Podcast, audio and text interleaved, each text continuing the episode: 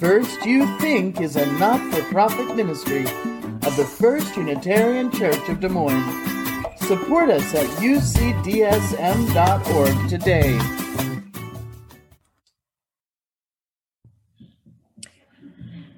Throughout his life, my father loved music.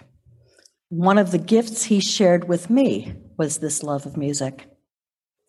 As a little girl, I not only loved the sound of music, but I loved to dance. Anytime I heard music that was beautiful enough to move me emotionally, I just had to express those feelings through allowing my body to move as well. That was joy manifest. I remember the first time I realized that expression might not be okay when my parents chastised me to sit down and sit still as I danced in front of my seat at a show we were attending. It's been more than 50 years, and I can still feel the embarrassment of that moment of realizing my expression of joy was not something to be shown or shared in public. My love of music, however, remained, and one of my greatest joys was to play the violin in orchestra, to sit in the midst of other musicians, take the notes from our individual pages, and together create something beautiful. That love led me to audition to be a violin education major in college. And there I learned that I had much more love than talent for playing the violin. But like all music majors, I had to take choir and found a new way to experience the joy of making music with others. I sang for two years, three semesters longer than I lasted as a music major. And then I got caught up in the pressures of focusing on my new major, preparing for graduate school, and other campus life involvements, which were more in line with my new path. These crowded out my music making. I stopped singing in choir, graduated, sold my violin, and music became something I experienced as a kind of spectator sport.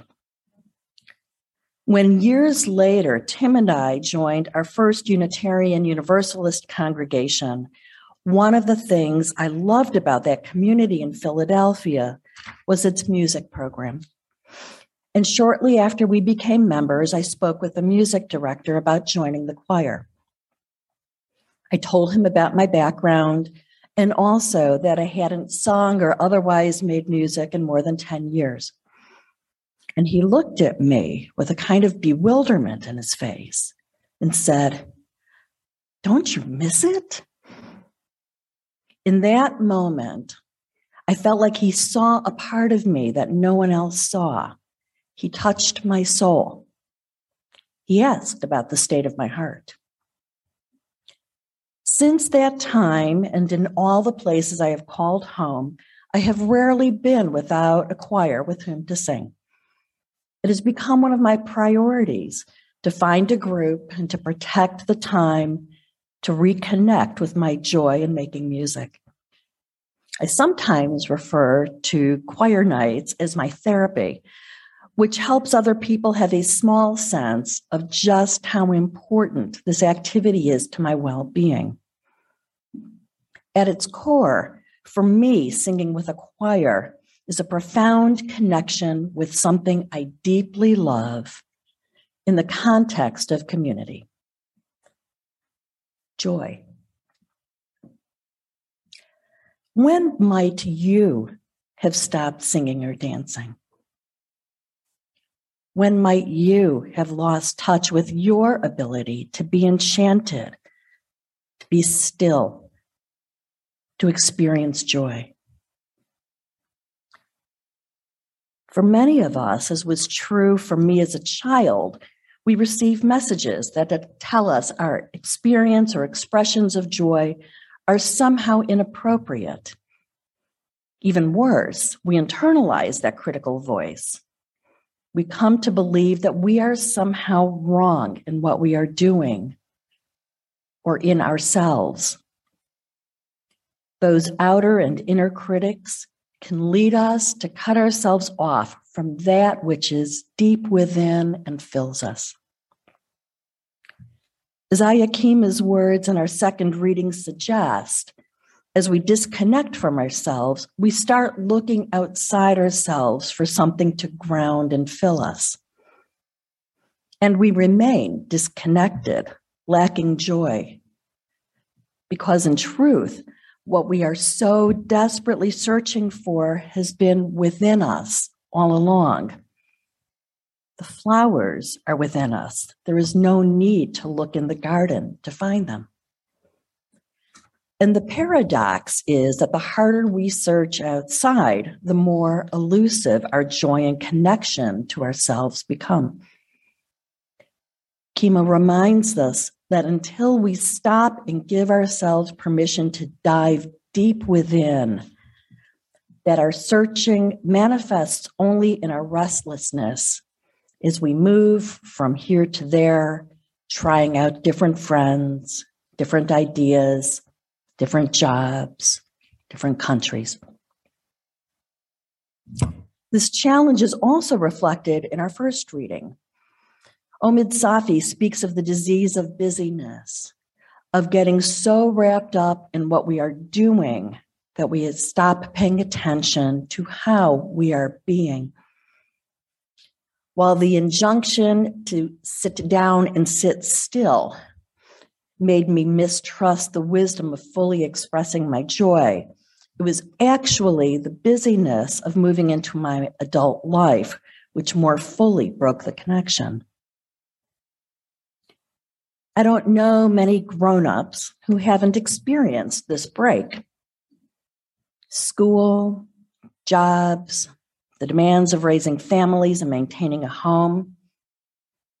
And that's just normal life before the additional disruption of relocations, loss of jobs, or changes of careers, the ending of relationships, the illness and death of loved ones, our own health crises.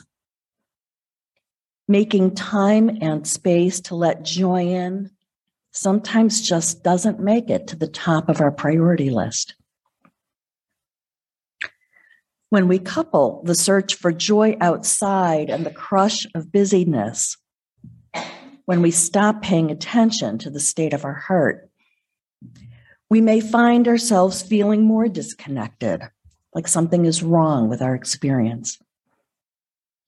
Looking ahead to the holiday season, which is pretty much just around the corner, that strikes me as a time of year which most exemplifies our struggles to live with joy. For so many of us, we get caught up in the freneticism of the holiday season the shopping, the baking, squeezing in just one more holiday party, chasing joy. And in that rush, actually feeling joy eludes us. In her book, Everyday Sacred, author and artist Sue Bender tells the story of a friend who injured her knee while on a vacation. Bender recounts this friend's experience of being forced to walk very slowly while hiking in a national park. As a result, she saw things she would have missed had she been hiking at her normal pace. Bender writes Right behind them, there was a single hiker with a big camera.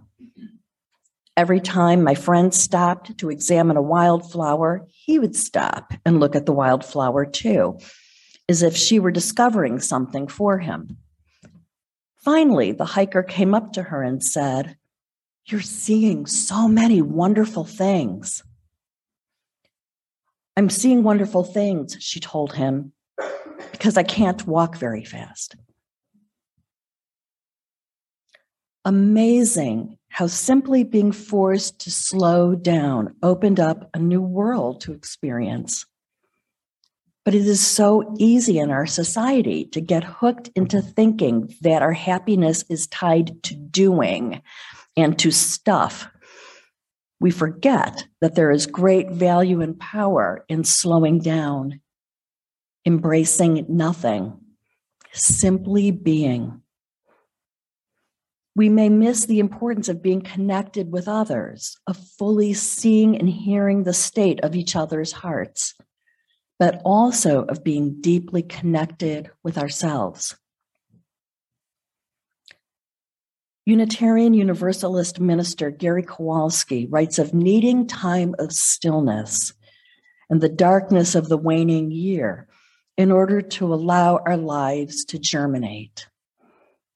It is in that deep and quiet place that we remember our own stories, our own songs, our sense of wonder and joy.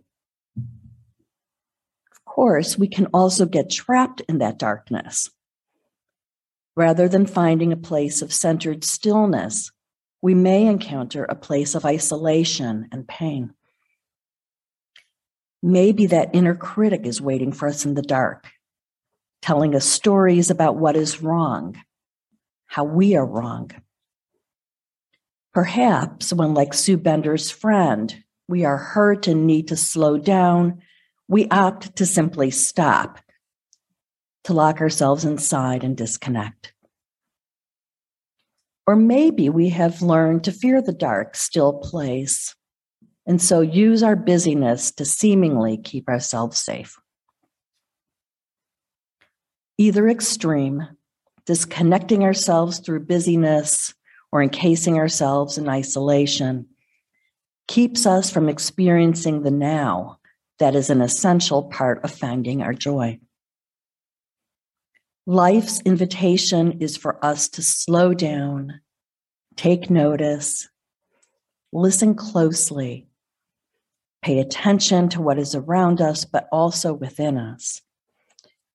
And to do that in the context and spirit of community, be that with our partners, families, friends, or church community.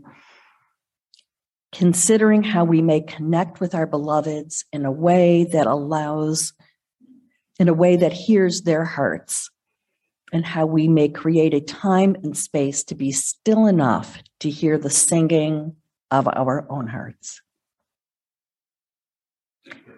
What, beloveds, is the state of your heart?